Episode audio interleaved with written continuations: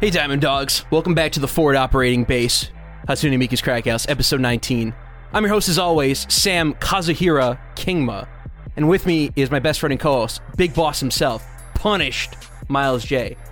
Boss, what the fuck's going on this week?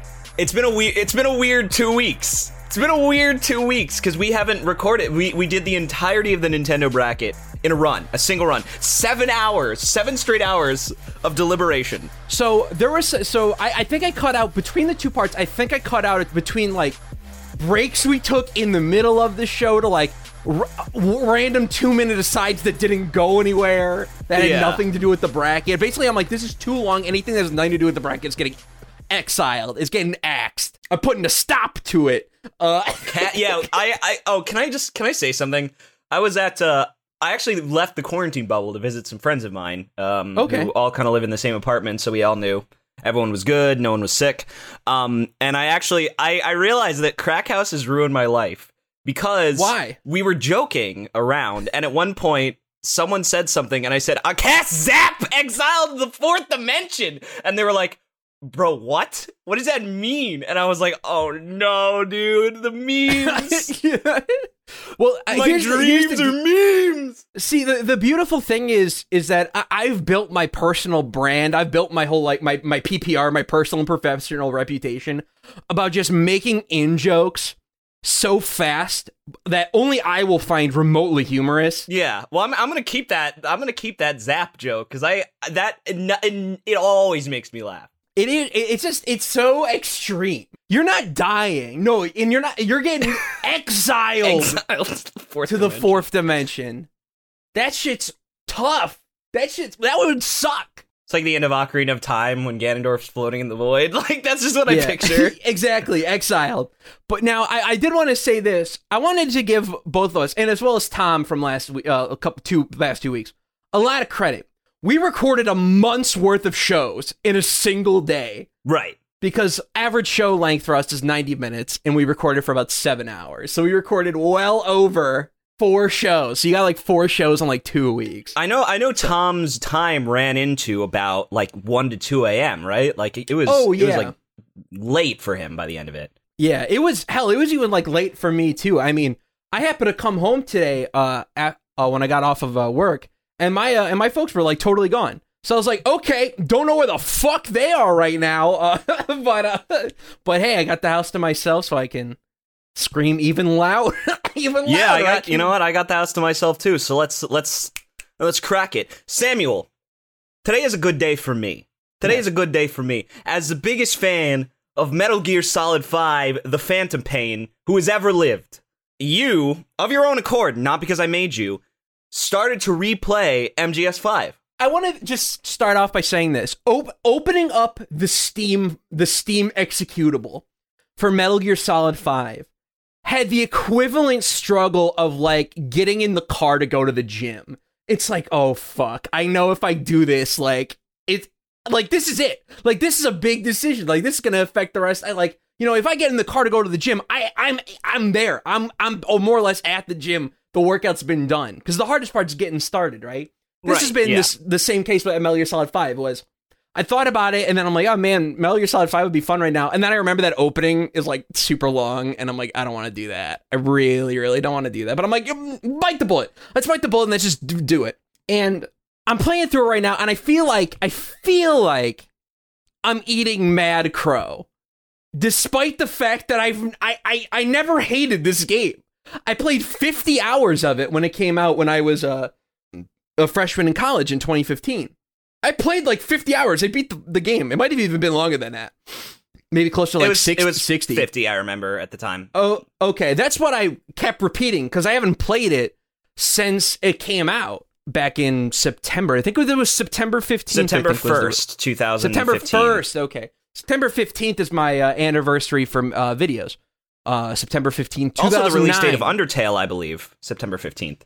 Damn, 2015 was a good fucking year. 2015 Bloodborne, was Witcher nuts. 3, Uh, yeah. Bloodborne, Witcher 3, If you're me, uh, Metal Gear Solid Splatoon. 5. Yeah. Splatoon. Uh, what else even came out that year? Like, oh yeah, um, I I think Modern Warfare Three, which is not big to us, but it's massive to other people. I think it's the yeah, best selling uh, World game. War. Uh, um, what the fuck was I gonna say? I said World War. I was like, no, I was gonna say Hotline Miami Two. Wrong number. Wrong number. Hotline Miami Three. Wrong number. what if you had to give a subtitle to Hotline Miami Three? What would it be? It has to be a phone pun. I I I would actually say um Hotline Miami Three um operator. Uh, operator. What about what about missed call? I, I was thinking missed call, but the reason I want to call it operator is because I want to get it back to just one character, right? Okay. We're not gonna we're not gonna do what Hotline Miami Two did, with, you know, with all these characters. We're gonna do one character, and the thing is, he is the he is the guy who like directs all these phone calls, and so he's like getting all these messages, and he's gonna investigate.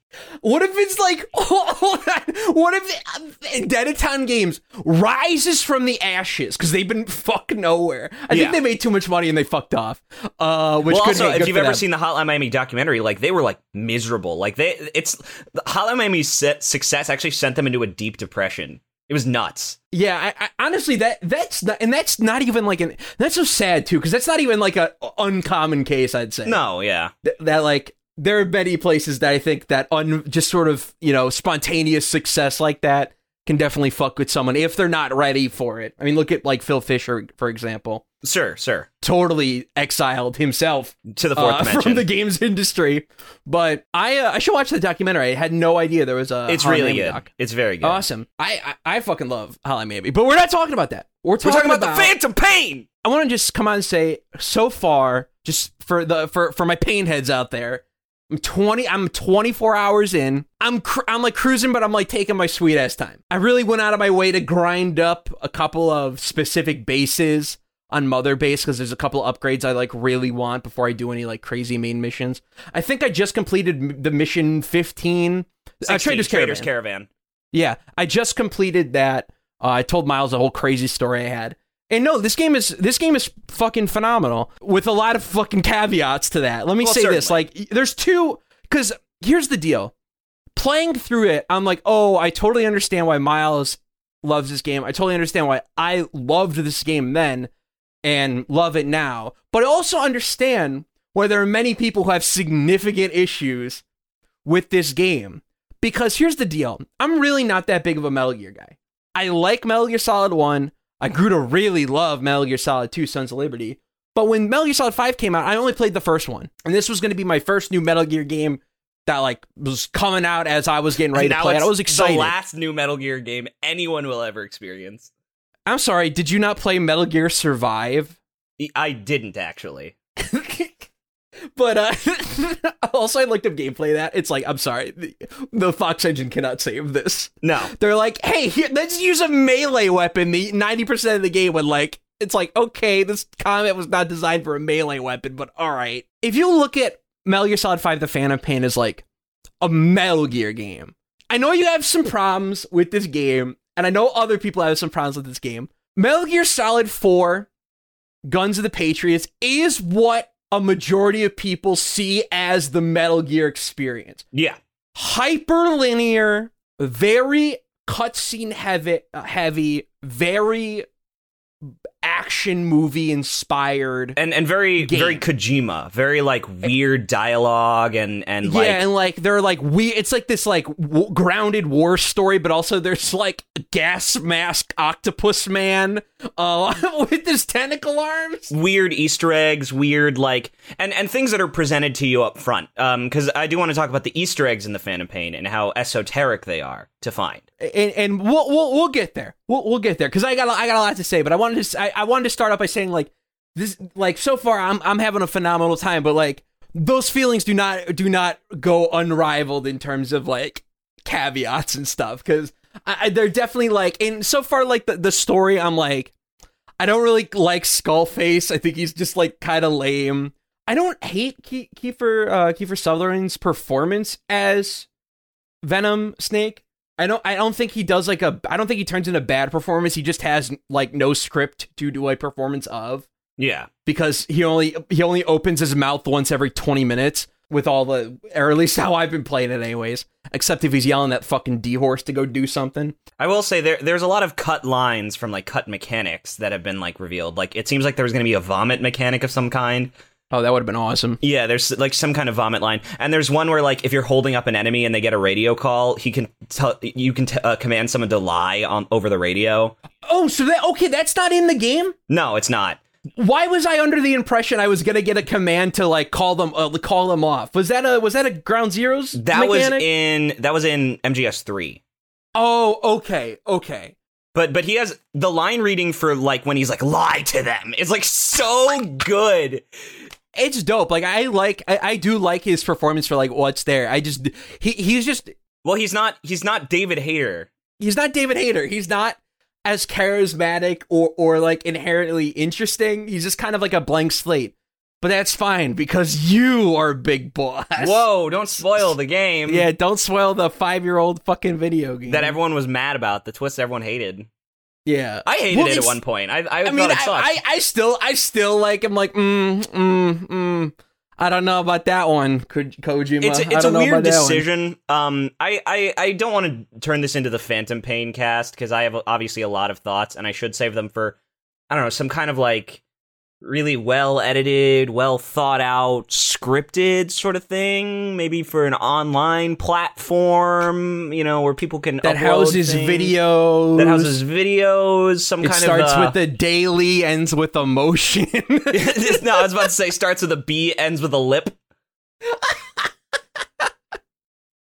Uh, but but like outside of like that, so like I, I can understand why people they're like when they're playing Metal Gear Solid Five, they're like, this this ain't Metal Gear. Like it's the kind of like to bring it back to when we talked about Pikmin Two on the show, how we're like ah Pikmin Two like totally missed the fucking point Yeah. on why people liked Pikmin One. I think there is like a very similar case you can make to like Metal Gear Solid Five, where like it really does kind of miss the point of of what people really liked about Metal Gear Solid, the you know one through four. With that being said, the gameplay is so f- fucking good, it like kind of eclipses almost all the problems, right? You, I think so. Yeah. I, I mean, I think so too. I mean, that's why it's so impressive. I mean, I mean, as a pure gameplay e- experience, i- it's so good. And I and I really had to think to myself, like twenty hours into my my playthrough, I was like, okay, I Sam Kingma genuinely hates stealth in like ninety five percent of video games. I think it's fucking trash. I hate that it's in everything. I hate that it's always a fucking option. I think it's lame. It's super boring and it sucks most of the time. The only games prior to this that I really like stealth in was the Arkham games because of something we'll get to that Metal Gear Solid 5 The Phantom Pain also has. And it's that Metal Gear Solid 5 The Phantom Pain. You I want to preface this with everyone you've been lied to. Everyone's been lied to. Metal Gear Solid 5 is not a fucking stealth game. It is a game in which you you do not you do not achieve the goal of playing Metal Gear Solid 5 when completing a mission is to not cause the enemies to go into a combat phase. That is your your goal while completing whatever the objective is. Is to not cause the enemies to go into a combat alert phase where everyone the, reinforcements are coming in left and right. You're you're basically fucked. They'll never call it off. Your goal is to avoid that at all cost. With that being said, this is not a stealth game. The the realistic rules of, of what you and I would consider stealth does not apply in Metal Gear Solid 5. And once you realize that, the game goes from s- still being, by the way, because you can play it kind of lame.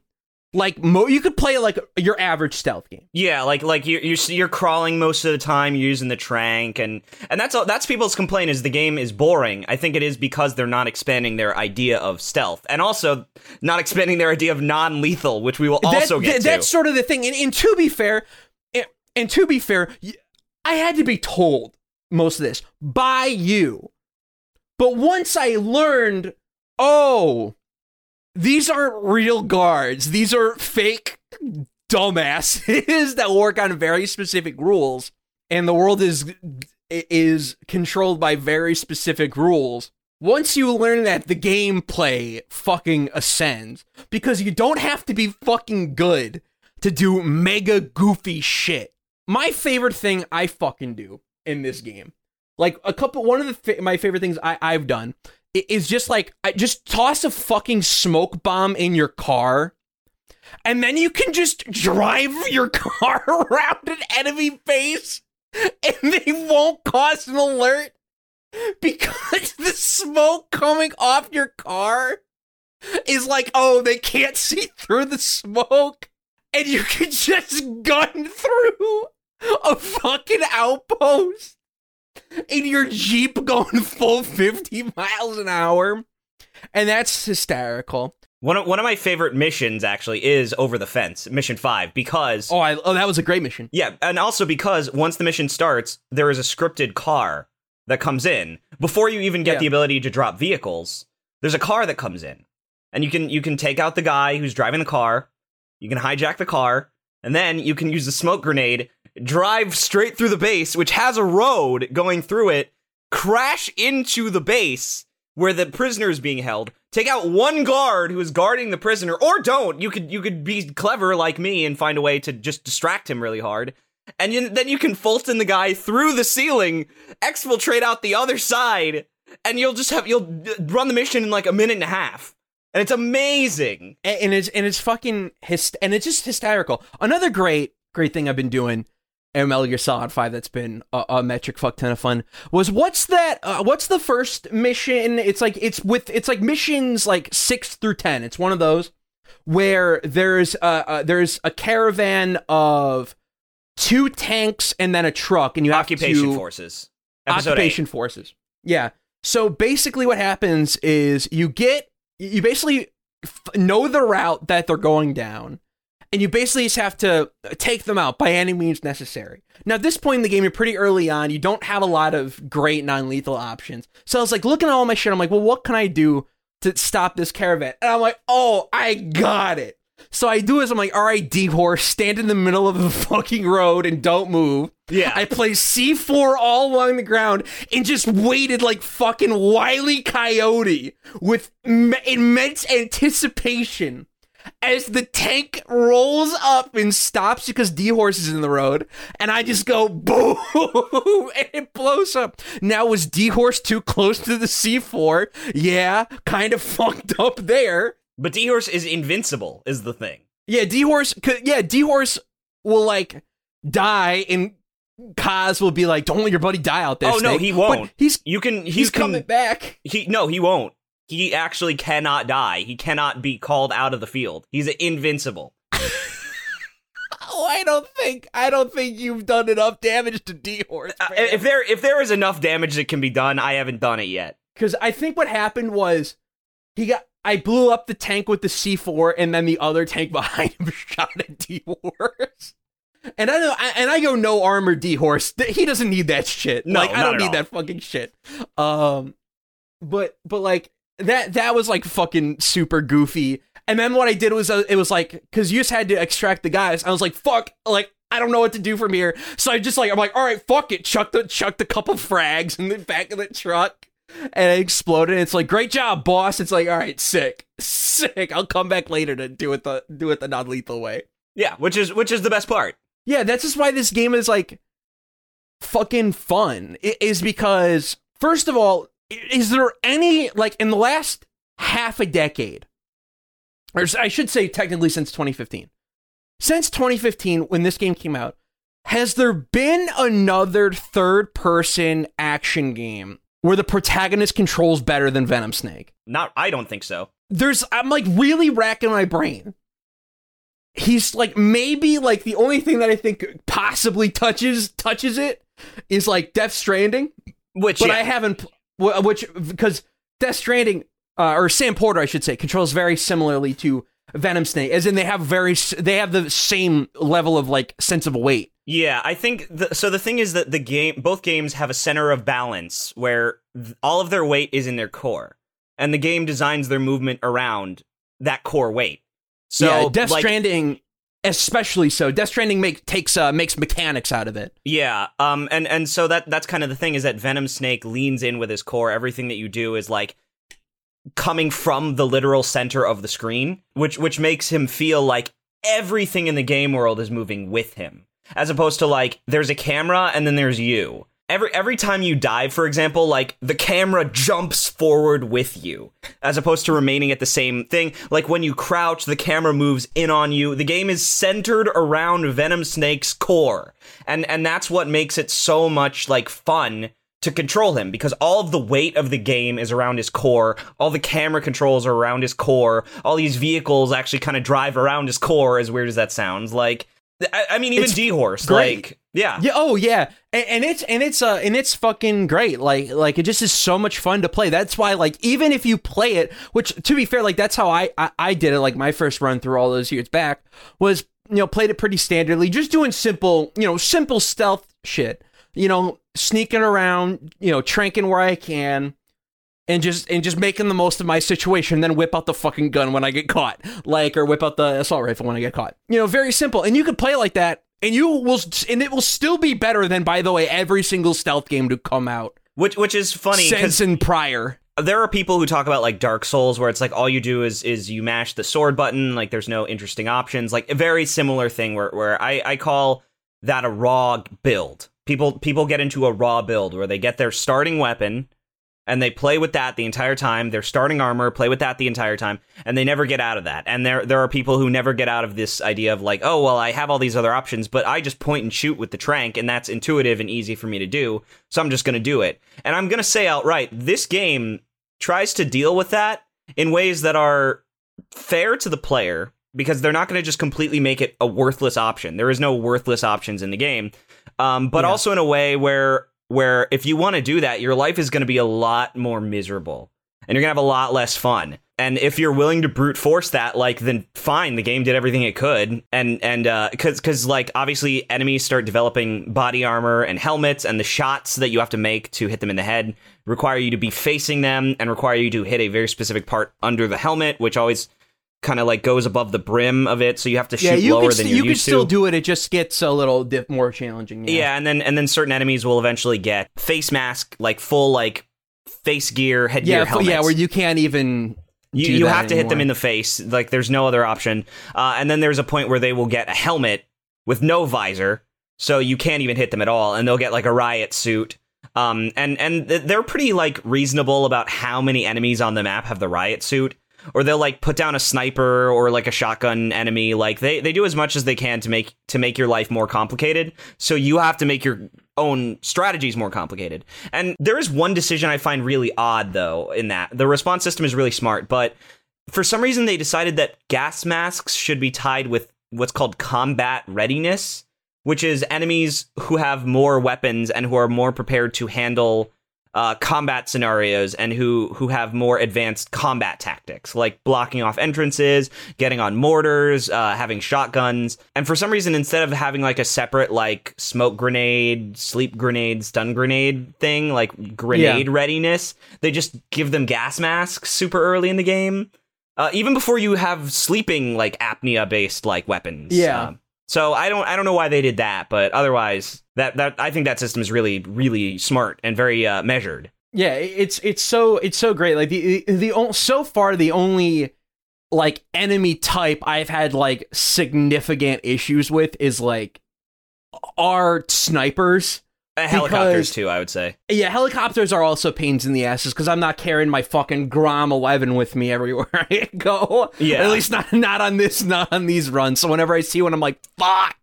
In my experience, they usually have at least one enemy who has a rocket launcher on them, though, which I love. Although there was the, the, there was only one mission where I like really struggled. It was uh, mission 12, which even you said sucked. That's a terrible mission. It- you got to rescue Huey, and here's the deal.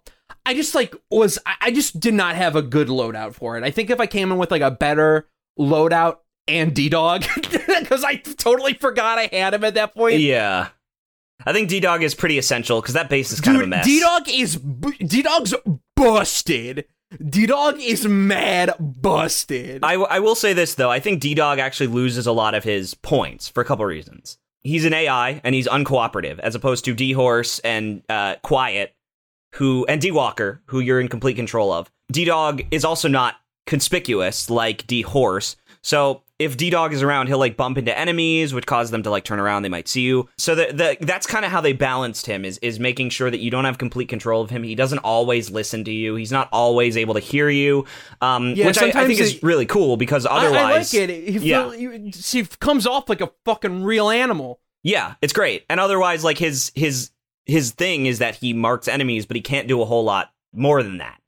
Yeah, but like, damn, he's really good at his job. he's really good, Once Quiet gets the scout option, which I actually think she might which you with. get from the beginning. yeah, you get it from the beginning. Like you might as well never use D Dog again because like Quiet hard marks enemies so that you can see them before they even come into view. And once she's done marking them, she'll immediately take up point and and start sniping for you. Yeah, although Qu- Quiet Quiet's a bit of a bitch for me right now. I'm just trying to I'm just trying to grind out her her her bonding points Yeah. until she gets the the the the trank rifle.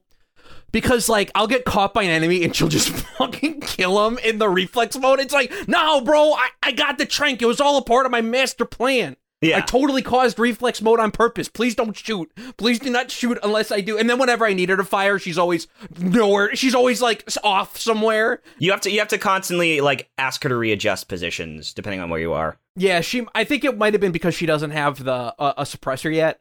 That like all the enemies just start shooting at her, so she runs, and Yeah. I'll be like, "Quiet, please, please! The skulls are after me. I need you to get them off my back so I can exfiltrate the hot zone." And she's just nowhere to be gone. I'm like, "Fuck." So, so she's been a pain in the ass. I've sadly not gotten a chance to go back to my number one favorite boy, D Walker, yet. I have not gotten a chance to try him. I'm really fucking excited. I just haven't found a mission yet where it's like it's D Walker time. There's a couple missions I can recommend for D Walker. D Walker is just like mad fucking goofy. Just just it's fucking D it's fucking D Walker. Like oh, can I can I t- I forgot to tell you uh, one trick for D Walker is if you're using the driving mode and you creep on the control stick, he's completely silent. Yeah, that's ooh ooh that's that's good. I Yeah, can't, no, I can't you can wait. you can literally like drive around with the man completely quiet. No one's gonna know he's there. It's great. Yeah, there's some like, and I was like kind of looking and I mean, like, what one thing I will say, it's like it is like a bummer, is I really do wish that there were even more non-lethal options because I, I'll go into the menu. Uh, I'll ju- I'll go into to, I'll go into the menu, and I'm like, oh wow, look at all these cool, you know, look at all these cool shotguns, and then there's one that shoots out air. which I, I I built it. I'm I need to try it. My thing is, it's that my thing is like with most guns, ideally in MGS5, mo- with with most firearms, you ideally want it to have a suppressor, and you want it to be ide- more ideally some kind of non-lethal weapon. Simply because there's a reason to not kill your enemies, as you can Fulton them to your base and make them a part of your, your army. And uh, you want a suppressor because fucking one bullet goes off and the uh, enemies start freaking the fuck out. They start having a fucking panic attack. Like, someone's on the base! We heard unidentified gunfire! Uh, you know, crazy ass motherfuckers. So you don't want to do that. And I feel it's like, right now, it's like, shit, like, I, I haven't gotten rid of the base assault rifle yet. Because I'm like, there's, I, I'm looking at this list. I'm like, there's nothing here where I'm like, yeah, clearly superior to what I have now. Yeah, there's no reason to ever like use any other kind of hip weapon. Though I will say the double barrel shotgun is does stupid good damage against the skulls. You can like kill them in one shot. Ooh, I might. Uh, I remember from my original playthrough. There's a there's a mission where you fight like 40 of them. Uh, you fight on you only fight four at a time, but but they're all nightmares to fight all at once. Oh, okay. It might have been like a variant or. So, I, I just remember there was a moment you're you're like on a base. Yeah, you're at Nova Braga Airport. Uh, there's only four of them though, um, so you don't have to worry about that. But it's it's still it's still really difficult. Oh, okay. I just remember like I was doing crazy shit. I was like calling in D Walker. I was calling in resupplies. I was calling in airstrike. airstrike. I've never called in an airstrike on them. I should try that. That would oh, be Oh, fun. Oh, calling in airstrikes is is like the fucking coolest shit because it's just like, all right, like let's do it. But yeah, also I've bought the new helicopters as they've come out. However, it still says that the first one's equipped. How do yeah, I you have to go into the customize menu and and customize your helicopter, and oh, then to- select to, the get later the ones. faster model. Okay, Yeah. okay, that explains it because I was like, man, Pequod or whatever the fuck his name is sure taking his sweet ass time. The game doesn't want to force any upgrades on you, which is why they always give you an option. Like if you're using a lesser upgrade, it'll say beforehand, "Hey, there's a better version of this if you want to use it." Uh, And you can just say no, especially because if you start bringing everything, you're going to be wasting resources and money that you might not even need. Like you, you should not bring e- like the entire kitchen sink. Yeah, and it, and it's funny because you really want to, you really want to, but like there's a plenty of missions where it's like, yeah, you know, I really don't, because there's like, yeah, I really don't need frags, but also frags are like 100 GMP, which is like, Yeah, nothing. you might as well bring those. My my recommendation is always keep at the beginning of the game. Always keep your loadout below like 15 G, and then by the end of the Oh, game, it might as well be as expensive as you want. Yeah, at that point, it, call in fifty fucking airstrikes a mission. You're you're fine. You're, you're fine. Although I will say this: once you unlock uh, combat deployment, uh, I I have not had an issue with GMP since I unlocked combat deployment Yeah, because that's a great way to get GMP really fast and also like by not doing anything. which which I actually like too because it also sends your soldiers out to die for money, which is a, a nice like little. I, I will say because I'm I'm a defender of the Phantom Pain thematically, not the story. I think, and especially not as a, a writer. I think the storytelling in that game is a, is just a, a fucking flatline. But like there are like fantastic visuals, there are fantastic acting moments, like like physically, not necessarily line delivery, but like physically, a lot of a lot of great moments. There's a lot of good cinematography, also a lot of bad cinematography. Uh, But but I think more than anything else, thematically, I think the game is is stunning, and it's just really hard to like see that because the game doesn't focus on the most interesting part of it because that part where it would have focused on it got cut in half. Yeah, and that's and that's what's like so sad because that's like another thing too because I because basically there are two maps. There's Afghanistan and there's Africa, and I just got to be real. They're like kind of the same but different. like it really Africa's like, significantly worse, I think, than Afghanistan. Oh, I agree. I so so so far I agree. Africa's is much more flat and j- uh, just a lot like more uninteresting. The game's all brown. it's, it's all brown and red and green. I, I do I do like the color palette of the game when when it's not in the field. I think I think especially at night or when you're in like a building with unique lighting. Excuse me. I think the game is gorgeous. Yeah, I just wish there was more. I Like it, the game, you could tell really needed like a third map. I I always suggested you should go to Russia again. Yeah, I would love if it was like a if it was like ice or like or like the cold or, or winter. I think would yeah. be a, would be a really nice change of pace. And also, you'd have to equip different gear. The the problem is that since they're based in the Seychelles, um, it can only be in warm climates. Uh, but I mean, you could go to like I don't know, uh, what's what's close to that area. I mean, the Seychelles, like it's like a six hour flight via helicopter between your base and and like Africa and Afghanistan. So, oh oh, you could go to India, you could go to Sri Lanka. And and uh, and the Himalayas. I mean, you could go. Yeah, there you there go. There we go. Go to, Himalayas, perfect. go to the Himalayas. very Fuck it. icy mountainous region. Really could have used that to like really help switch it up. But like yeah. it, it's so fucking funny. You could talk about this game. You could you could talk about this game and lob so many complaints, most of which are like pretty justified. Yeah, certainly. You know, stories unfinished. eh, That's true. Like the, the game definitely has some like missing elements as far as like content goes. Like my I, I messaged Miles um because there's a mess uh, there's a couple of side there's a string of side ops about this character named the legendary gunsmith. So one of the side ops is capture the legendary gunsmith. And when you do that, uh, Kaz comes on the radio and he says, "Boss, uh, that was just the apprentice." So then you get another mission called what the fuck was it? Capture the legendary gunsmith again. And I said, "This is the most indicative like like side op name ever." And then you complete that mission and then you do it again and it's called Capture the legendary gunsmith yet again. And it's like, "Oh my god." Oh my god, did they know? Did they know? Was this a joke put in last minute? But let me just say, eliminate the heavy infantry 17 really hits different, bro. That's my favorite one. I I do like really hits I, different. Un- unironically, I do have a favorite side op what i- what is your favorite? besides the animal rescue ones. Uh, the animal rescue ones are really fun. My my favorite side op is eliminate the tank unit thirteen Uh, why? why that one? because it's in one of my favorite bases. It's in Ditadi Abandoned Village, um, where you where you get the the that's where you extract the walker gears. Mission fifteen, Footprints of Phantoms. That's a great map. yeah, Um, and then there's a bunch of shit, including a helicopter, and they're all red, so they all take a bunch of damage. I'm like, this is nuts. Damn, fuck, the game is so good. It really is like the the first game in like a genuinely like a long time to really like capture my brain and it and it and it be like, man, I can't wait to go back home and play more Metal Gear Solid Five. There it and is. I can't wait to get the mobility upgrade so Snake runs at like 30 meters per second. It's so good. Please, this game goes on sale all the time on Steam for six bucks. Like they sell it for fucking pennies, and it's so good, and you're gonna get a lot out of it. Even if you're not a stealth guy like me, I think there's still a lot of fun to be had. And the fact that half the shit you're doing that the game considers stealth and non-lethal is by no means stealthy or non-lethal, like dropping a tank on someone. Yeah, it doesn't kill them the first time, and they can bleed Yeah. out on the ground, and that's not your fault according to the game.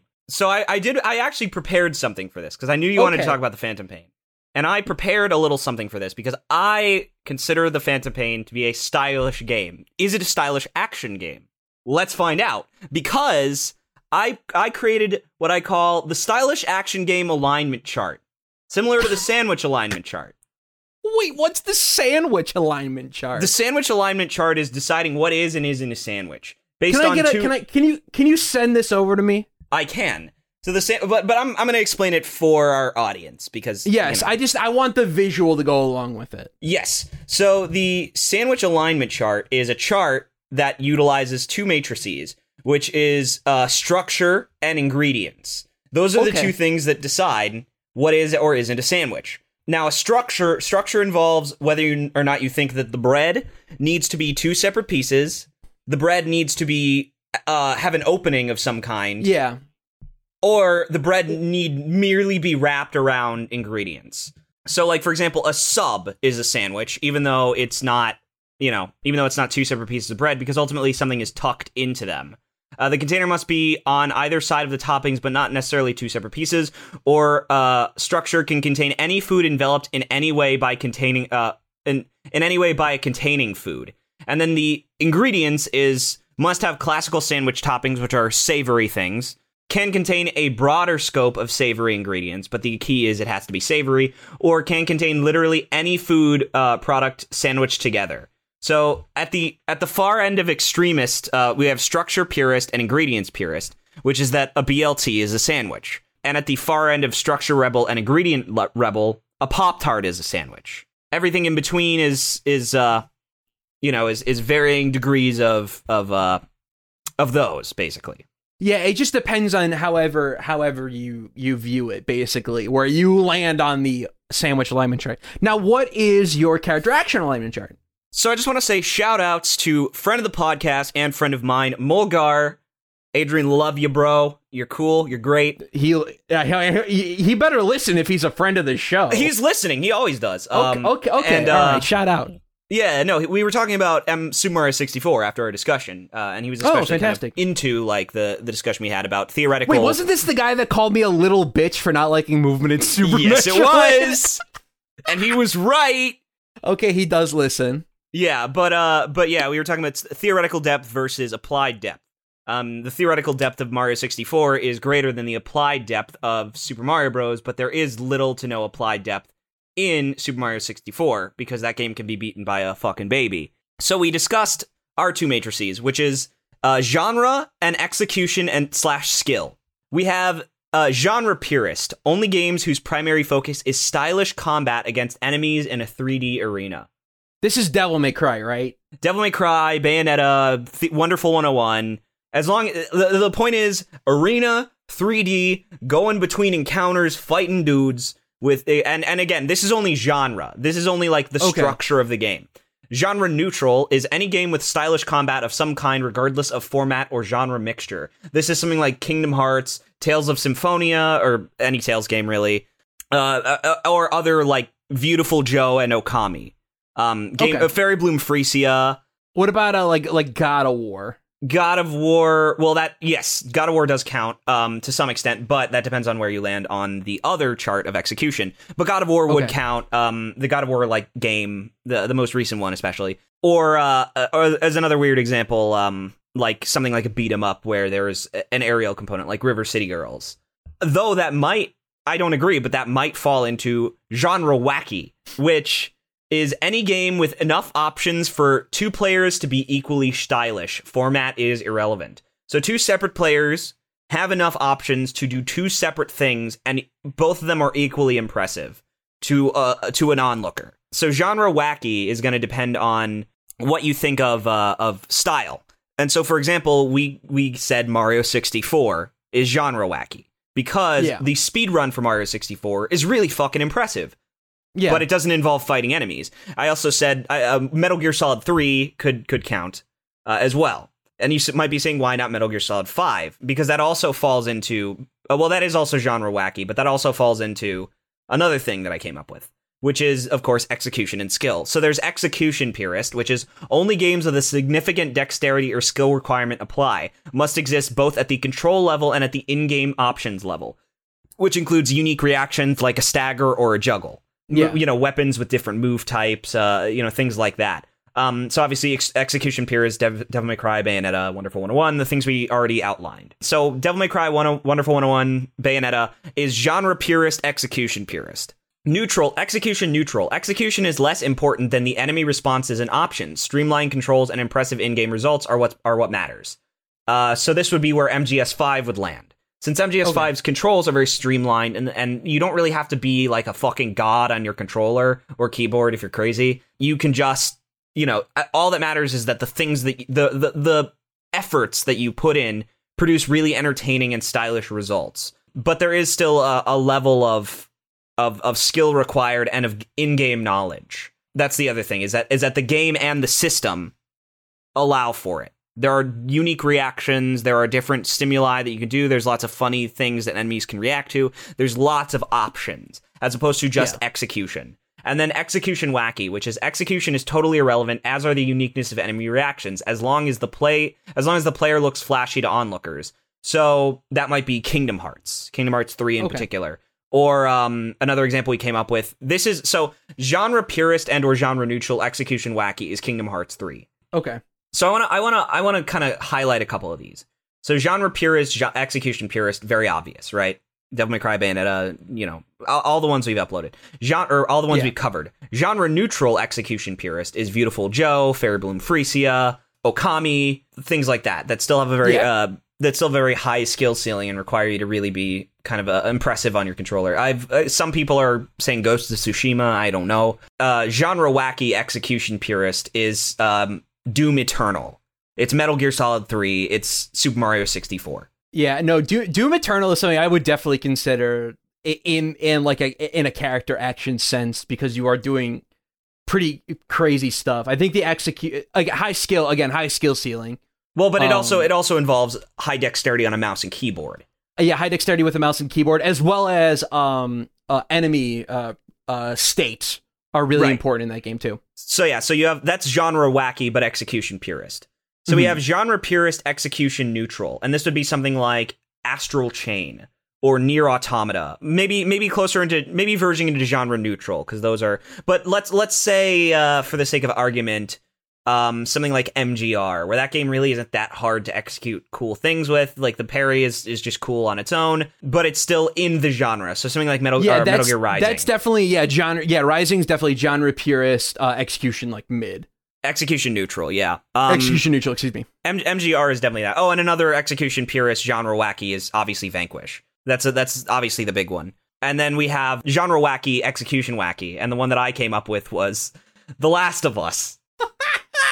Because have you seen the amount of Last of Us style play videos there are in the world? Uh, no, but you know what's another game that actually falls in this category? What?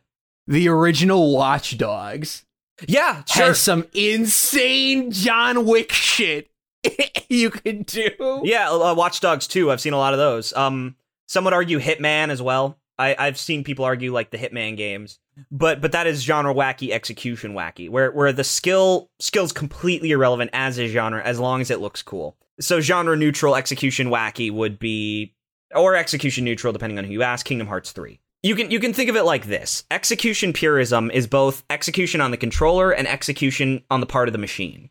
What are the enemy what are the enemy reactions? What do they allow you to do? What do these maps allow you to do?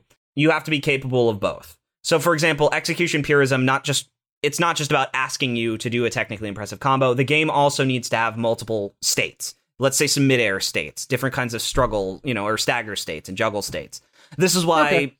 Devil May Cry 5 is considered in- inferior to 4 by like hardcore players because 5 has has lots of micromanaging of the controls. There's lots of the, the physics are a little more like organic as opposed to 5 where the controls are a little more stiff. There's like no reversals in 5, things like that. So uh that that would count as execution purism. Though 5 is still execution purist because to a layperson, yeah, that asks a lot of you versus execution neutral where the Phantom Pain's not that hard to execute in, but the game still has those states. How we're we're so so obviously one of my favorite character action games, probably my favorite character action game, God Hand, Yes. is definitely execution high. Execution purist, certainly. Execution purist. Excuse me. I I- think as far as like execute, yeah, it's I, I'm thinking on a skill level. yeah. Uh, so excuse me, but like yeah, so obviously execution purist. Is that genre neutral? No, I think it's genre purist because you could consider the various moves and the various roulette moves different kinds of, of weapons or different kinds of loadouts. And the game even tells you, oh, this has a juggle state, oh, this has a stagger state. Like it acknowledges the things that you can do. And and I think that ultimately, since the game is focused on go into the next room, beat some people up, and do a good job, and don't die, that does count as genre purism. Um, I debated saying genre purist has a rating system, a ranking system, uh, but I decided to nix it because ultimately that would that would not include God Hand or uh, you know something like that. Even though God Hand ultimately does fit all the genre criteria, and technically it does rate your performance. It just doesn't do it with with the the Devil May Cry Bayonetta uh, letter rank or or you know gold rank or whatever. which is yeah definitely and even like uh, and like for the ranking in fucking metal gear solid 5 it's a bunch of bullshit that s stands for speed and nothing else Uh, because if you be it stands it stands for speed or it stands for style. No it stands for fucking speed because if you saw if you saw my mission 16 run today i still got an s rank when i should have got a fucking f. Not even a, a- an achievable letter rank in that game. That's how bad that fucking run was. A comedy of error. A comedy of error. Yeah, speed speed is definitely um I think unbalanced as far as that goes. I think the payout for speed should be uh like I don't know, let's say only like 90,000 because I'm gonna be real. I'm not gonna complain because I really want 100% this game, and I don't think that would be possible without the speed, boys. that's fine. That's fine, dude. Um I'm not gonna complain. I just think it's hysterical that like it's like yeah, how do you get an S rank? It's like uh, forget about your morals and just beat the mission fast. yeah. Take D Walker and, and just gun it. So, that was that was really all I wanted to talk about on that front. Okay, Samuel, what have you been what have you been watching recently? What what what what's been up with you? What have you been watching? I'm really glad you asked what I was watching because I've been watching. I've been, I, I went. I went. I returned to the past. Uh, a couple Return to the ago. past I now. returned to the past now a couple days ago because I I forgot what happened. I think I was smoking weed, which I think. By the way, let me state this.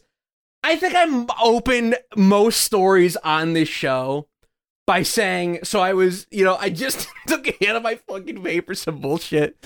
But no, I was uh I was I was just chilling out one day, flipping through my phone, and I have no idea what compelled me or what how I stumbled on it, but I found out that all of Code Lyoko is available to watch on YouTube, uploaded on the Code Lyoko official channel. All 95 episodes plus the the, the prequel uh hour film they did.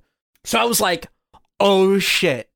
Now to preface this, I fucking love co- loved Yeah, I was about to me- say, I was like, me- let me amend add that shit right let me add that deep. Let me add that deep. Uh, I loved Code Lyoko growing up as a kid. Me too. I, it was my favorite. It was one of my favorite shows of all time growing. up. Dude, I mean, I gotta be honest. I gotta show, throw huge respect to that Miguzi block. I mean, everyone shits on Canadian Canadian anime because it's hysterical, and it should be shit well, on no, for that's sure. well. Don't don't call it Canadian anime. Call it manga. As we agreed. Manga, man- manga. as we agreed, it's manga. yeah, manga. We, Uh, it's I manga, love manhwa, manga, manga. yeah. So or um, or what's what's what's the other one? Anime. Anime, yeah. Yeah, I grew like up, yeah, I guess, the I guess Jap- anime Japanese, is. yeah, Japanese anime is anime, as as as weebs like to say. They like I I have heard like anitubers be like, yeah, so I was watching this anime, and I was like, I need you to kill yourself. Uh, I need you to end your own life today. but uh, but anyway, so so I I grew up as a kid watching the Miguzi block on Cartoon Network every day after school, which was, if you all remember, from four to six, if you were in Central Time like me, it was Totally Spies, Code Lyoko, TMNT, the 2003 uh, show, and then uh, Teen Titans. Which I grew up watching all that. Never got into T- uh, TMNT. I don't know what about those turtles just didn't do it for me. But every every everything else I loved. Loved Totally Spies growing up. Uh, loved Code Lyoko. Uh, loved Teen Titans. Um, and I, and I just had a, I remember having an extreme fondness for Code Lyoko. I like the world. I like you know I I it was just a cool it was just cool because they go into a video game world basically and they Right. go fuck off. And I like video games, so it's sick. So I'm like, oh, I'm just gonna watch this. I'm like, all right, I'm just gonna boot this up. And I watched about like 29 episodes. I watched like a significant amount of this fucking show. And oh, oh man, it's bad. Like it's really bad, guys. Oh, it sucks. I, I I I like to return to the past now as well. As I've mentioned, and like I remember having a similar feeling with Martin Mystery, where I loved Martin Yeah. Mystery growing up, and then I was like, okay, this is all right. Like it's not as good as I remember, but it's pretty good. And I was expecting a similar feeling with Code Lyoko, where I was like, all right, this is fine. Like you know, it's cute, it's whatever. And then I watched it. Sam told me to watch it, and I remember watching the first episode and thinking to myself, was I retarded? Also, let me say this. I didn't tell you to fucking watch it. You said to watch. You was like, I'm gonna watch it too. I'm like, I don't know if you should do that, bro. Did Your you warn your glasses aren't as rose tinted as mine. You're not gonna be able to get through this. No, but you have to understand. I loved Code Lyoko as a kid too. I thought it was the coolest thing ever, and so and so I was prepared to have nostalgia for it. And I can't recall any memories I had with Code Lyoko other than liking it and thinking Ulrich was cool because he looked vaguely like Link, uh, which was my criteria for, for cool characters back then. Do they So- look vaguely like Link, aka do they wear green, and do they have anime hair? So here's the deal. I have like so much to say about Code Lyoko. It's like hard to start. Start. So let me actually let's break down. Let me break down the general plot conceit because I think we have some other Zoom. I think most most of the people who listen to this are like Zoomers or like younger millennials. So Yeah, let me just in case you didn't watch this show growing up you're lucky i guess uh your time wasn't fucking wasted basically the conceit of the show is that at a junior high boarding school in France. in france this super smart kid named jeremy How does it? sp- How's it spelled, Sam? How's it spelled? it's spelled with an ie in the first season and then they changed it to a y in the other in season two and beyond because they realized it was fucking stupid uh so jeremy goes to uh, an abandoned factory and stumbles on a supercomputer. He turns it, he boots up the supercomputer, and he finds out that inside, housed in the supercomputer, there is a virtual world named Lyoko. And on Lyoko, there is a uh, virtual artificial intelligence uh, named Aelita, who it has like a model. She can she can speak uh, fluently, an, an intelligent, an intelligent uh, uh, AI. Jeremy immediately starts simping for the VTuber on Hololive. on on Hololive. So now basically when he activated the supercomputer, he also reactivated a virus named Xana, X A N A. For those who are wondering how that's spelled, it's an acronym for something. Well, I, I actually I have some insight on this once you're done talking. Now, so basically, Xana wants to destroy the world, I think, or or wants to.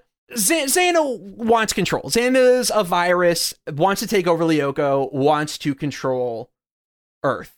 The important thing to also remember is that Xana doesn't have a face or a form. He just has minions. It, it they, there is there is it's just an entity. It's an idea, which I like. I, I do like. It's There cool. is elements of this I st- I really like. Like I really like Xana. I have some issues with Xana, which we'll fucking get to. Um, but we're not there yet. We're still explaining it. So basically, what happens is inside, and also too inside the factory where the supercomputer is being held, there are also uh, scanners that can transport you into the virtual world and get virtualized. So basically, through a series of mishaps and stuff, Jeremy teams up with Ulrich, Odd and Yumi, who become sort of the uh, Lyoko warriors as they dub themselves. Because basically, what happened, the, the plot of the show is that Xana will launch an attack. Aelita is the only, in, in order to stop an attack, they have to deactivate a tower somewhere in one of the four sectors of Lyoko. There's a bunch of towers. They have to, Aelita has to go in and deactivate a tower. She's the only one who can do it. However, Aelita has no offensive capabilities. So any enemy, any of Xana's monsters in Lyoko can fuck her up. That's why they need to send in Odd, Ulrich, and Yumi to Lyoko to basically be her fucking bodyguards and her meat shield so she can get into the tower. Which I love. I actually fucking love that. It's a great it's it's a fucking great idea. And there's a couple of scenes where like there's a couple episodes where they'll get Aelita into the tower, but they didn't take out all the monsters, and they'll just be like, "All right, cool, take me out. Don't care. She's in. Like, oh, we're done. We're done." So, Odd, Ulrich, and Yumi go into the. Uh, go, will go in to Lyoko to sort of be her bodyguards and to, and to help her out.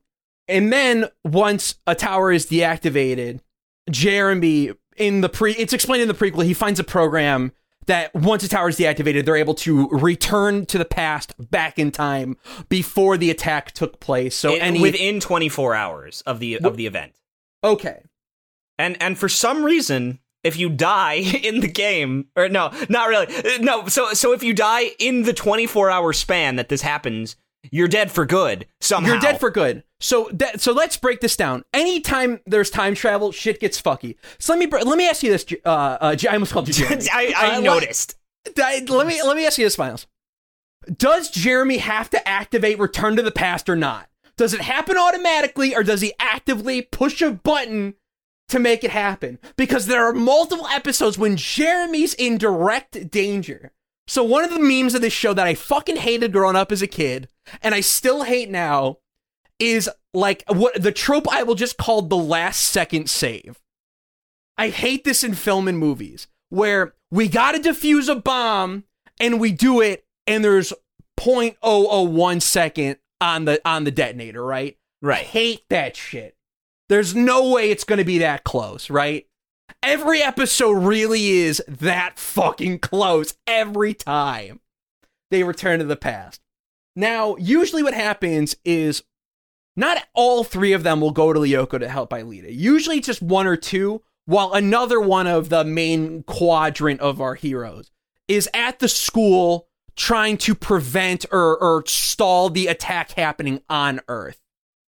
Now, what are these attacks? Now, Xana is a computer program, and it's initially you you initially see from the initial um attacks, and I actually have a list pulled up of the attacks from the first like twenty or so episodes Okay. that we'll read through, just to give our audience a re- a good idea of the shit they're doing. So, the first like a couple of the ones that happen are like Xana tries to destroy destroy the school by launching a nuke. They try, you know, it tries to take control of two buses to contrast it. Uh, they, he takes control of a bus to blow up a petroleum station in the area. Um, there was another one where they controlled two trains that had toxic chemicals on it to explode. But then Xana will just be like, we'll take over an army of bees. Or like take over a swarm of rats. I'll infect a teddy bear with no I'll, uh, I'll computer parts. a, a fucking a teddy bear and make, and I'll make it big. I'll, I'll I'll make an knock army, over- a, a poison smoke cloud. Dude, That that's the one that got me where I was like, what what is Xana? What what are the extent of Xana's powers? Because let me make this clear too. While and I want to say this. Now, not only does Xana can Xana affect shit in the real world, she can also send a monster or he, excuse me, Xana can also send monsters on Lyoko. One another aspect of the show I really like in the first season, Ulrich, Odd, and Yumi are fucking garbage at taking out the fucking enemies. Yes. They're so incompetent. And it's like, are you kidding me? Like Xana said two blocks this time. They're not the blocks are easy enemies. This should not be a problem. Yeah, they always get fucked. Uh, and Odd's horrible. Odd can't fucking fight for shit. Which is funny because Odd is the one who ends up in the computer the most often, I think. He- yeah, I think he's he- in every like. There's so few episodes where Odd is not there, is not available to help Aelita. Exact, exactly. A very yeah, and like I was thinking in the first season, Odd's only in danger like two or three of the episodes. He's only in like the immediate danger That- outside let's of let's say that Xana has a target in every episode, right? Or someone Yeah. who stays behind, and they're the ones who are in danger in the mortal realm. Because in if you die in the game, you're fine in real life. Ec- yeah, except except if you fall off the earth. To So- into the digital sea. If you s- fall into the digital sea, you're er- you're you're uh, you're er- eradicated. You're gone. You're exiled. You're the you're exiled to the digital dimension. So so I, I actually there's a couple things I wanted to talk about uh with this show. Okay. And this is this is my this is my perspective as someone who's who's studious about these kinds of things, so to speak. So the first thing is I realized growing up that we did not have men on TV. We had simps. We there was no such thing as a as a, a boy on TV who was a good, decent role model about here's how you here's how you find some you know, if you like someone, here's the way to go about that. Here's the best way to handle that. You know, you should uh, you know, you should you should ask them out at an opportune time. Just ask them to the movies. Don't make up a wacky scheme. Like growing up, we had Timmy Turner, who would literally waste fucking wishes on this bitch Trixie Tang, this stupid dumb cunt Trixie Tang. you had you had like Ned. First of all, shout outs to Ned Bigby. I love that man.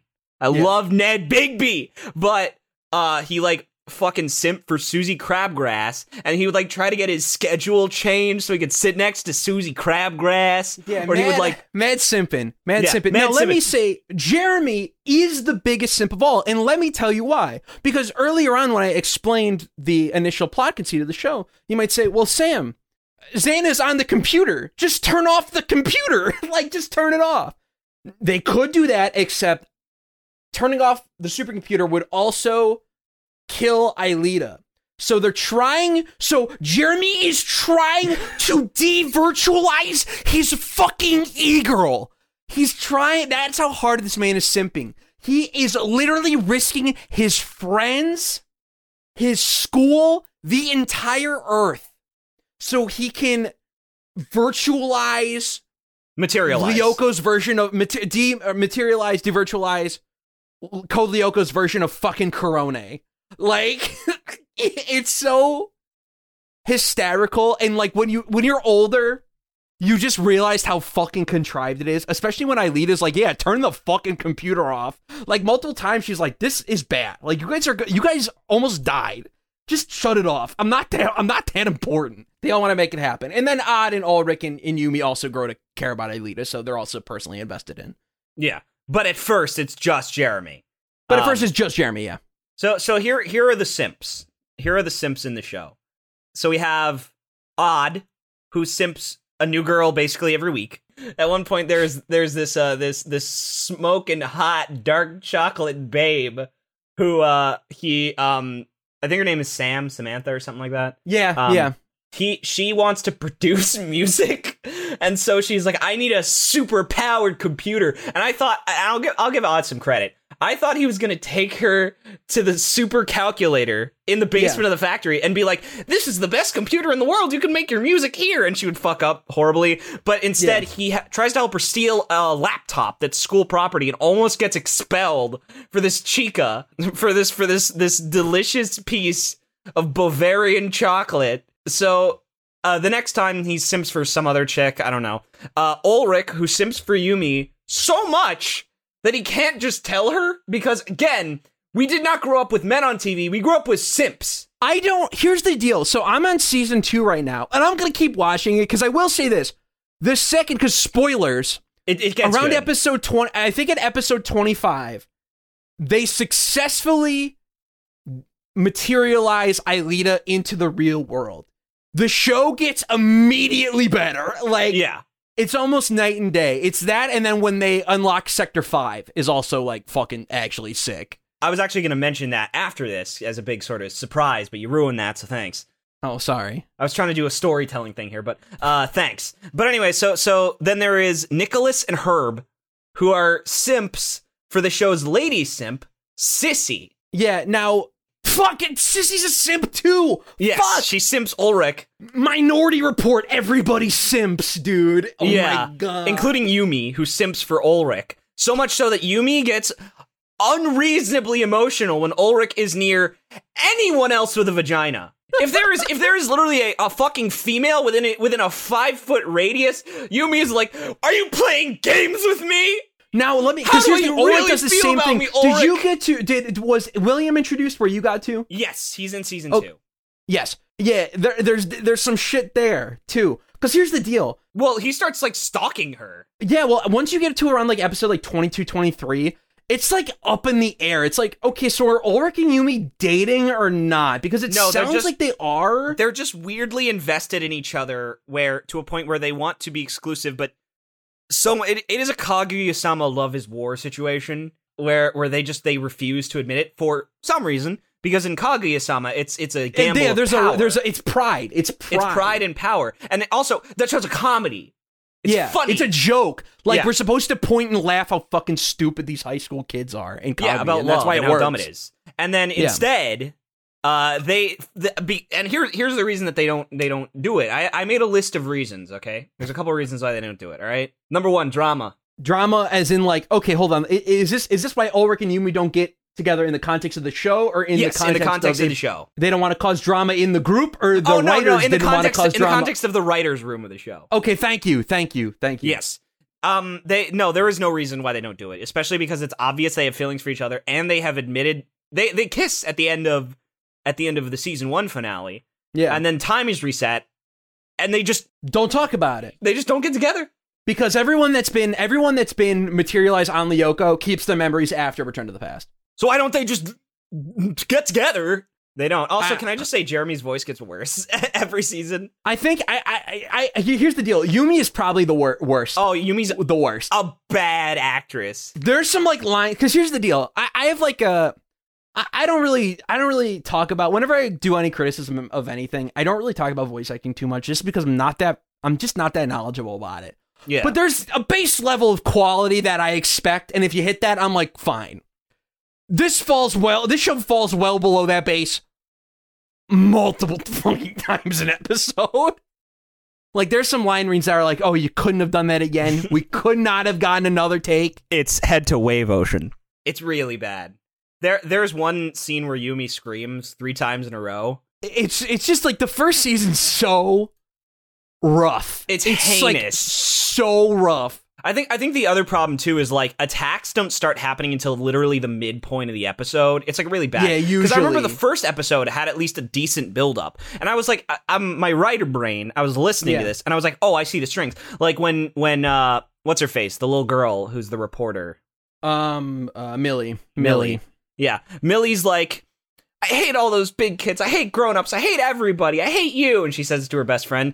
And I was like, Yeah. okay, here's what's gonna happen. The episode is titled Teddy Godzilla. She's got a teddy Yeah. bear. The bear is gonna get infected by Xana, and she's going to be like riding on top of the teddy bear, and she's like, now I'm big. I'm a big girl, unlike you guys. You know, I'm. Yeah. Uh, you think you're so great. I'm taller than you. Like, it, like one of these things where, where her her character arc is she's vindictive about her age and her height and being treated like a kid, and now Mm-hmm. she's powerful and she's got this powerful teddy bear, you know, bodyguard or whatever, and, Yeah. and they have to kind of talk her off the ledge and be like, you know, like you're in danger. That that's Xana is a teddy bear. He's possessed. And then at the end, Ulrich treats her like an adult, and and uh, and that sol- solves the problem. They, that didn't happen. Instead, Mil- Millie is angry and worthless and sucks. Um, and instead, the the bear just kind of attacks everything, and it's it's about prom queen. It's prom queen drama, even though that's like not the point. It's about this girl and her teddy bear. So like immediately, it's just like the most obvious writers' room decisions that you could make. They just didn't make them. And like, here's the thing: sometimes you got to subvert your expectations. You know, as they say, uh, as about the Last Jedi, the greatest film to ever screen. the greatest movie ever made. Um, the the greatest. It's so great because nothing that you expect to happen logically occurs. That, uh, which is why Code Lyoko fantastic because all these basic decisions that fucking toddlers could come up with don't happen in the show. So so like just really obvious shit. It's just a rough season. And and at first it's like okay, he can infect machinery and then it's like he can infect rats and bees It, it, don't- it it's not clear. It's not clear. You think that there needs to be some kind of electrical tech element to it, but it doesn't. The the, the, the virus can control bees. So then, so the other thing is that uh, there's a character named Jim who is like the you know he's the gym teacher, uh, and, Yeah, and he's yeah, like Jim always gym teacher. you kids are always stupid around. I'm gonna find out your secret. He's he's like the the, the Mr. Crocker of the show, Yeah, yeah. and and uh. And and like there's an episode where he finds out about Lyoko and he's like completely and totally on board with what the kids are doing. Yeah. And then they don't tell him you, Wait, hold on, hold on, hold on, hold on, hold on. Let's back this up. Credit credit to where credit's due because this is like one of the, the one of three episodes I like in season one. Yeah, agreed. And this, by the way, this is a two-parter, so it's technically like one of like two episodes I like. Basically, he loses his job, and Jeremy's like, "Bro, if you help me out, I will get you your job back." That's why he he goes and helps them. Sure, but I mean, they could have done it. They probably could have convinced him. But uh, but yeah, and so the other thing that's important, uh, I, there is another episode I really liked, and I'm trying to remember what it was, and now I forget it. Uh, What is it? The uh, I, I like the in the other episode I liked from season one. It probably also the same same one maybe you liked is where Jeremy tries to virtualize himself. that is a great episode. Yeah, Oh, That's a great episode because Uh, and- Xana and- doesn't attack. The, the, another great episode Xana though is is when was when Xana puts everyone in a virtual world, another virtual world that looks just like their oh real yeah, world. that's that's to me that's in season two because I believe Aelita's already No, she's not. okay. I'm sorry, I'm sorry. That's also another fantastic episode.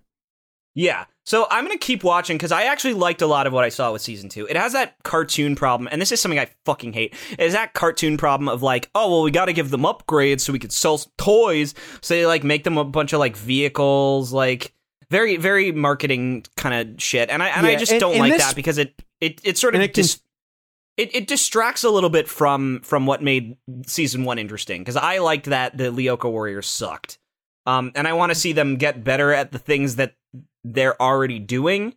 But you, there is, there is, they do get better. Like I can tell, like Yeah, the way like they've that. handled some monsters in season one eh, or season two compared to season one, they are they've improved significantly, and it's not even like outwardly stated. Shockingly, it's not Yeah. outwardly stated. You can just like, oh, they're taking on more uh, Xana's monsters, more harder monsters get introduced, like the tarantula, which is like a harder monster for them to take out, and then the brain. I for- totally forgot the name of the fucking brain. It's like Psycho something. There's also the Mega Tank. Yeah, the mega. Well, the mega tank's sort of like so. The basically the mega tank, which by the way, I think is like f- the coolest fucking thing ever. Yeah, it's it's just a big ball. It's like a Kirby enemy. But yeah, what I like of, and that's what I like about Xana's monsters. Is Xana's monsters feel like real game enemies. Yeah, You have like the um, you have like the um, there's little like cockroach guys. Like yeah, uh, cockroach. I the cockroaches are I think are the name in season one. They change it to something weird in like season two and on- onward. But there's like these little guys. Then there's blocks, which are these bigger enemies. Then there's crabs, which you have, which uh because you have to hit the the the Xana symbol in order to destroy them Yeah. on the monster, and it's in different places for each of the monsters. The for the crabs, it's on top of them, so you gotta have to jump on them. And for the uh and for the mega tanks, um, they're a ball, and you can only attack it when it opens up its um sphere to attack, and when it does, it shoots a fucking laser wall. And if you get hit by the laser wall, you're it's it basically is like a one shot kill Yeah. uh, uh, uh enemy. It's but somehow sick. Ulrich can deflect it with a sword. don't think about it too hard. Yeah, just don't. So so I but I did want to talk about this show because I know I have some insight into this. Okay. Uh, so I looked up the pilot, not the, the not the first episode, the pilot. Yeah, Garage Kids. Garage Kids. Garage yeah. Kids, yes. And so the thing about that is that the first episode or the, the pilot, the original name instead of Lyoko was Xanadu. like fucking like like fucking like fucking the fucking Nihon Falcom series. Yeah, Xanadu, which which I, I think is a it, it's it's it's like Yggdrasil, like one of those like fantasy terms that keeps popping up. Um, Yeah. Nirvana, like or um something like that. So and then also Ulrich had these stupid baggy samurai pants that were fucking lame. Um, so I there's another thing um that I want to talk about. I watched I watched two shows recently and Uzaki-chan, which doesn't count. Cause so so I watched I mentioned on another podcast you wanted to, to watch Gabriel Dropout and I was like I think that show is just okay. And I was like you know what I'm gonna rewatch it and see if, Okay. if I can reevaluate. Um and I actually I, I I it actually depressed me this time around. because I liked that show a lot when I watched it in 2017, and then I, I like slowly I was like, I don't really remember anything other than Satania is cute, and and her treatment in the show is like horribly mean and uncomfortable at times. Yeah. But she, well, she like you know she's she's like a chuuni and she like misbehaves, like she brings it on herself, but like it's like weird. It's like weird, vaguely uncomfortable. But I rewatched it and I was like, wow, I have never seen a single cast member carry an entire show on their back harder than Satanichia Kurumizawa McDowell. I have never seen a character who is maybe the objectively funniest, cutest, and most interesting element of a show in my life. Like I'm like like like if the rest of like Gabriel Dropout is like five or six, I guess I'd give it a six. Like anytime Satania is on screen, it's like an eight. It's like nuts. Um, yeah, it's like, and I want to say this, like, and it does speak to like, in in, in just general like online anime video forum whatever culture that like Gabriel Dropout's been forgotten, but S- Satania is still like a meme. Like Satania is still a character that frequently shows up years after the seasonal anime that she was a part of, you know, fucking came and went. But she stuck around. I think because she carries the show so hard. Oh yeah, no, it's uh, like I I rewatched it and I was like, it's fucking nuts how bored I am when she's not doing things. And like even even like and that's the thing like and I also think it is because she gets bullied so hard. Like it, it reminds me of like American cartoons where like when we were growing up like like the treatment of like CatDog was like brutal. Like people people were like calling them freaks and like beating them up like and and the thing is like with Satania like she's she's like annoying people and so people retaliate Yeah. um, or like she'll get into trouble like and that it's supposed to be like kind of like a well like she brought it upon herself kind of thing but like the tr- like the the treatment of it is so clearly like anime character who gets bullied so that you feel bad for them like, yeah. it's it's one of those things where like it's not supposed to be funny you're supposed to feel really fucking bad about what's happening in front of your eyes because that makes you want to protect them the most protectable character in anything i think i've ever seen uh, and and I think I have officially decided that of all the anime girls ever, I think Satania is officially my favorite anime girl. Damn, that's high praise. I think yeah, I think I am willing I'm willing to to call it that. Cuz I've always liked her, but like I rewatching the show, I was like, no, this character is like beyond special. Like this character is like so insanely next level. And I think it also has to do with with a voice performance that like also fucking completely dwarfs everyone else's voice performance. hmm I think I think Naomi Ozora is like maybe one of like the most underrated voice actresses right now. But but like I was I was like I, I watched it and I was like disappointed at like I was like wow I cannot believe how hard one person is carrying the show. Like it's like w- people talk about like Zero Two like carrying Darling Yeah. or like or like uh Megumin. Some some people are fucking nuts and they say Megumin Oh, carries Konosuba. They're fucking No, wrong. the whole cast carries that fucking show. Uh, that's like I, I think I think that's sort of a best girl syndrome. Um, but the other thing I realized because I've been I've been like looking into like I got really fascinated by Gabriel Dropout. I got really fascinated with the reception of it. Um, Mhm. so I discovered that the Satania Reddit, the subreddit, has ten thousand followers, which is I think twice as many as the official anime Reddit. Um, I'm not Satania- surprised. I, I looked into this. The Satania Discord has 7,000 users, and all the other ones are verging on at best a thousand to a thousand to like a hundred. And the other girls are, lo- I think the, the the other girl with the most uh, followers is is Gabrielle or Gabriel because her Reddit is like three thousand people, and it's like Mhm. this is nuts how like insanely eclipsed this character has over the uh, like what a nutso eclipse this character has not only over the quality of the show but but over like how much people like her and and how how much people like make fan art of her and i've realized recently gabriel dropout fans are really fucking mean to her for that reason like they're like fucking aggressively mean to this character if they like are like I like the show, not the character, or like they they dislike that people like her more than the show, and I'm like, sorry, you lost.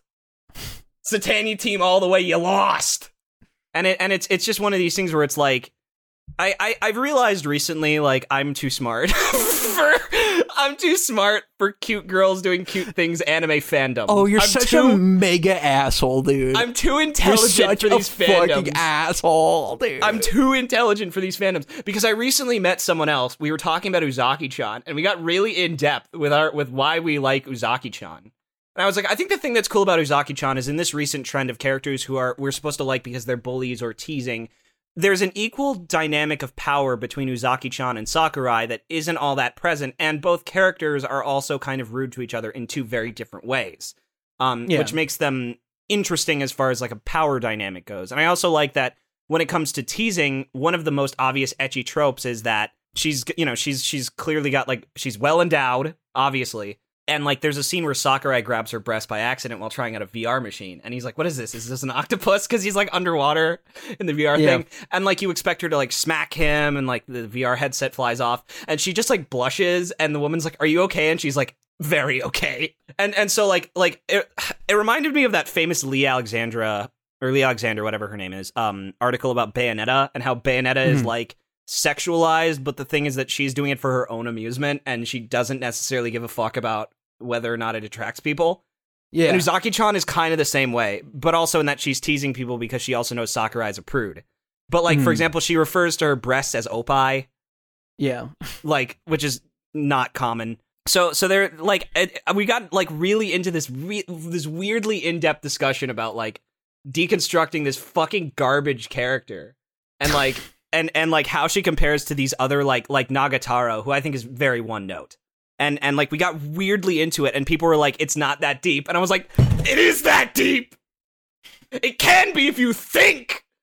I it, it's it's one of these it, like I, I I feel the I feel similarly about people who are like Ocarina of Time has no story, there's no themes, it's as deep as Mario 64. Like I'm like I'm too smart for you. I'm too smart for you. Like and I and I and look, there are people who are intelligent, there are people who can like break down the comedy of these things or the character tropes of these things or who can analyze these things. But I think the vast majority of cute girl is doing cute things anime fans I just fucking dwarf them in intellect. in the same way that Satania dwarfs them in popularity. And that it's it's it's it's like it's one of these things where like I try to interact with them and they're retarded. I'm like they're so fucking stupid. Uh, and it and it's infuriating to me as a big brain god. how how you can't you don't have these people who think about these things. I think I'm I have a brain and I use it. And I just want people who think as much as I do about everything. It does not matter what it is. I want you to think about it. And like and that's my beef, Samuel. That's my beef. My beef is that I'm too smart for these people. Um I'm just thinking of that. I'm just thinking of that fucking Wojak meme where it's him and it's and it's a brain chair and he's sitting on his chair that's Yeah. all his brain. he's like sipping wine. That's fucking you right now. I like Talking I'm- about how look, good Uzaki-chan is. it's we we got really in depth into it. We were like, Uzaki-chan really is the modern woman. like we we got we got really into the I didn't we didn't actually say that, but we got really into like discussing like how how common like a lot of these like anime type characters are. Like that Uzaki is like the annoying girl who won't leave you alone, but really you like her, so it's cute. And it's it's I I find it very interesting in that like there is this clear dynamic like where it it the the I'm I'm gonna I'm gonna do a deep analysis real quickly on on the OP for Uzaki-chan. One of the lyrics is literally seesaw game, and that's the point. Is that the balance of power is a seesaw, where both characters occasionally hold the other one in the palm of their hand. It's literally fucking Kaguya-sama, dude. Literally, literally Kaguya-sama. But but the but the difference is that Uzaki is clearly always the one who manipulates these situations. Yeah. Sakurai follows along, but occasionally he figures out a way out of them or a way to make her regret entering the situation. And it, and it's very light. Like the like if uh, like the Nagatoro san like bullying is like nuts. So it's very very kind of basic like story. Um and uh and and it is very funny to me because um the like there there is an Uzaki-chan element where clearly she's a wish fulfillment character, but at the same time she's also kind of fully fleshed out in a way that Mhm. I- I'm I'm more impressed by than I think I would be if I didn't expect the show to be garbage. Keep in mind, I literally watched it for Satania's voice actor to see what her performance would be like, and I was like, "Oh, I'm into this. Uh, I like. yeah. This is fun. I'm enjoying it." And and and so there's this weird, and like they're in college, for example. Like, It's a nice change of pace. Yeah, there's all these little nice changes of pace that that I really like about it, where it's it's not it's things we've seen before, but done done in ways that are are interesting to me done in done in ways that that feel like they're not sort of in service of an audience, but more in service of of an actual work. And and I've I've just been really fascinated by that. Uh, I just Uzaki Chan is just like fascinating me. And of course, people hate her because she's annoying, but you know, it's, but it's cute. It's she's and she's got- a good, a good cute girls doing cute things. K- here's the thing show. though, K-On is I would say K-On won the lottery because people think critically about K-On. Fair enough. Fair. I mean, like, true, true. It's uh, it's it's like with the the, the Death Stranding review from GameSpot. You know, people Yeah. think critically about Kojima games.